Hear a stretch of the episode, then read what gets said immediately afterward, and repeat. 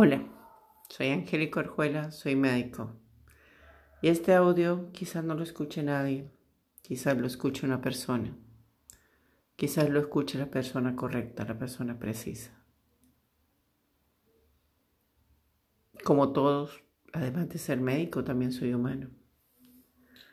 Y hace 14 años tengo una tía, está postrada. Mi amada tía está postrada por múltiples eventos cerebrovasculares, es decir, hemorragias, isquemias, todas juntas, una, dos, tres. Las causas, bueno, no es tema hablar de causa. El asunto es que cuando empezó todo esto, siempre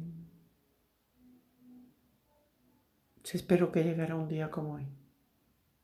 El día llegó. Hoy llegó el mail, hoy llegó la llamada. Mi tía está en un hogar de adulto mayor. Y llegó el mail y la llamada. La prueba es positiva. Tiene coronavirus. Esta enfermedad de la que se habla tanto y se conoce tan poco se sabe que tiene cierto privilegio y cierto arraigo por grupos de edad. Mi tía tiene más de 80. Y si hay postración, y mientras más importante sea la postración, mucho mayor. Yo he leído en redes sociales que la palabra es lo justo, una persona postrada, una persona enferma. Es la vida. Bueno, miles de comentarios. Esta vez es mi sentir. Es una sensación de abandono, un terrible vacío, no el agua en el alma, no poder estar al lado de la persona que uno quiere, que uno ama no estar al lado de su ser querido. Todos vamos a morir, no hay ninguna diferencia. Si nacemos tenemos que morir, pero solamente estar ahí. Cerrar procesos. No sé si mi tía vaya a morir, sería demasiado, pero este pánico que ha generado una enfermedad que no conocemos, porque el pánico radica en no conocer, no es poco.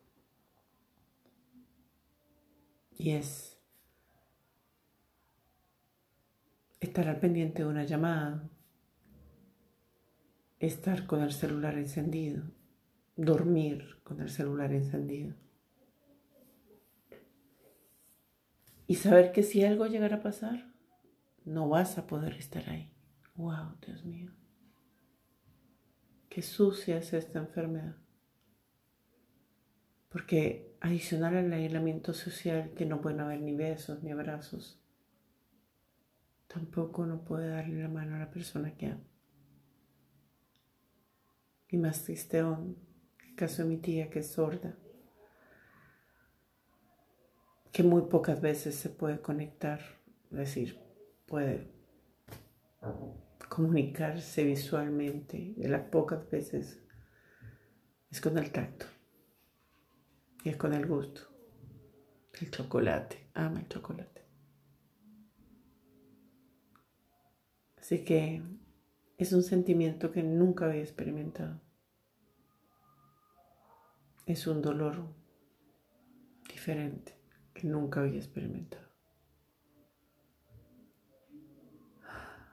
Es un vacío que espero que ustedes nunca vayan a experimentar. Y que aquí no hay consuelo. Ni que te digan que por ser postrado, ni que te digan por la edad. No. Es triste saber que alguien está enfermo y es triste esperar para saber cuán enfermo está. Solamente esperar, no estar ahí. Como médico siempre he estado al lado de mi familia cuando se enferma, siempre. ¿A qué lado encima? Y ahora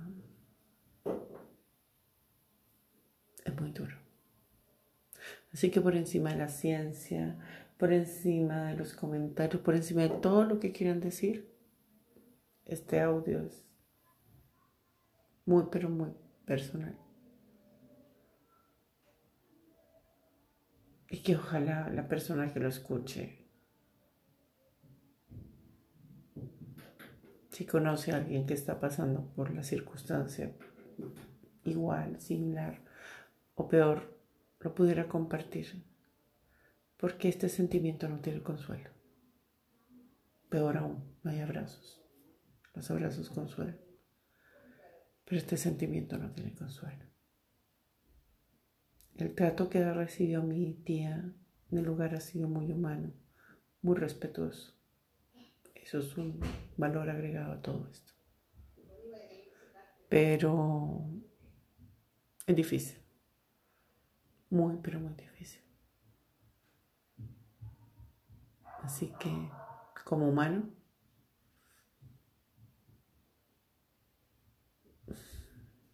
es difícil decir, hoy es un feliz primero de mayo. Pero, como humano, el contacto nos engrandece para abrir y para cerrar procesos. Soy Angélica Orjuela, soy médico. Y un médico que esta vez está experimentando un duelo que ni siquiera conoce. El sucio duelo del coronavirus. Y es un duelo de enfermedad, aclaro. Mi tía solamente tiene reporte positivo y aún no tiene síntomas. Solamente es el duelo saber la enferma y saber que no puedes hacer nada. Mil bendiciones. Y de todo corazón doy un abrazo de oídos, un abrazo de alma. Porque hay Dios. Sí que duele duele mucho. Así que voy a abrir mi corazón para hacer este audio. Y mañana, no sé, mañana no sé qué. No sé. Esa es la palabra. No sé. Solo dormir. Una ducha y dormir.